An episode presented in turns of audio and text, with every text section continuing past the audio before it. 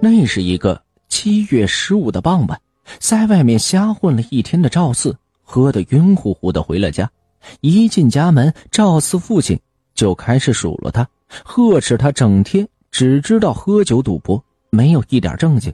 赵四快三十岁了，没有工作，也没有这老婆，嗜酒如命，而且还喜欢赌博。唯一一点好处就是从不和自己这父亲发脾气。父亲说什么难听的话，他也不会顶撞。觉得烦了，最多就是出门去躲躲。那天也一样，父亲从赵四一进门就说个没完没了。这赵四啊，觉得心烦意乱，于是灰溜溜的又出了门。七月十五，鬼门关打开，路边到处是漂泊在外的给家中逝去的亲人烧纸的景象。赵四。漫无目的的走着，时不时的看着那些人。晚饭没吃，赵四走着走着就觉得这肚子他饿了，可是身上的钱又早就都给输光了。他琢磨着到哪儿去弄点吃的。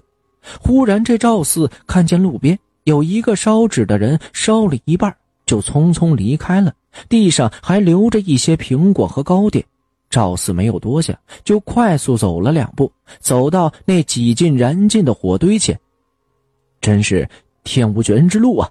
赵四得意地说了一句，然后准备蹲下去拿起来吃。可是他刚弯下腰，一阵突如其来的阴风迎面向他吹来，那几乎燃尽的火苗又烧了起来。这火苗窜得很高，赵四的眉毛和头发。都被烧了不少，哎呀妈呀！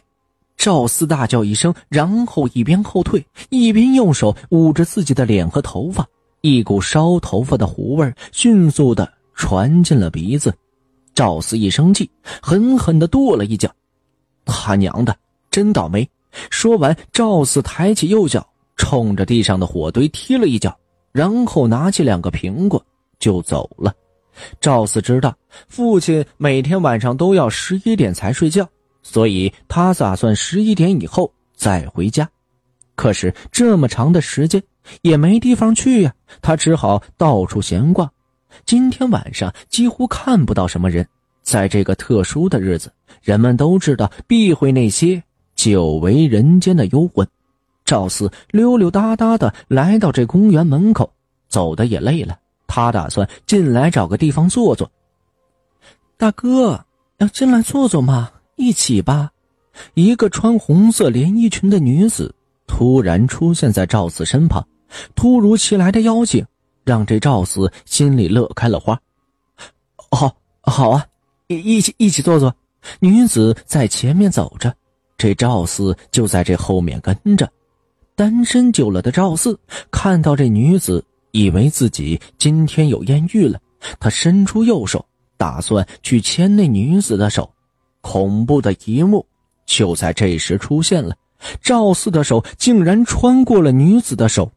他恍惚了一下，以为自己眼花了，没找准位置，于是他又试了一，以为自己眼花了，没找准位置，于是他又试了一次。这次他清清楚楚的看见。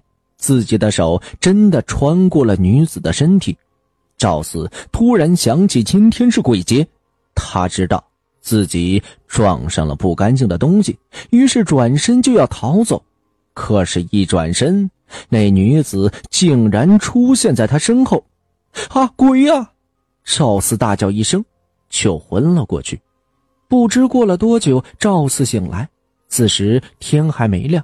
赵四赶紧慌慌张张的往家跑去，很快赵四就来到之前烧掉头发的火堆附近。他隐约看见那里站着个人，一路跑过来都没有看到一个人，这下可算是看到救命稻草。喂，那那谁，快救救我！有鬼呀！赵四边喊着边朝那人影走过去，可是当他走近一看。顿时冒出一身的冷汗，那人影就是公园里的女鬼。此时，那女鬼正直勾勾的盯着自己。赵四吓得双腿一软，就蹲在了地上。饶命啊！这位鬼大姐，我知道错了，我不该拿你贡品，更不该踢翻你的纸钱。饶命吧，鬼大姐！我回去一定给你多多烧纸钱补偿你。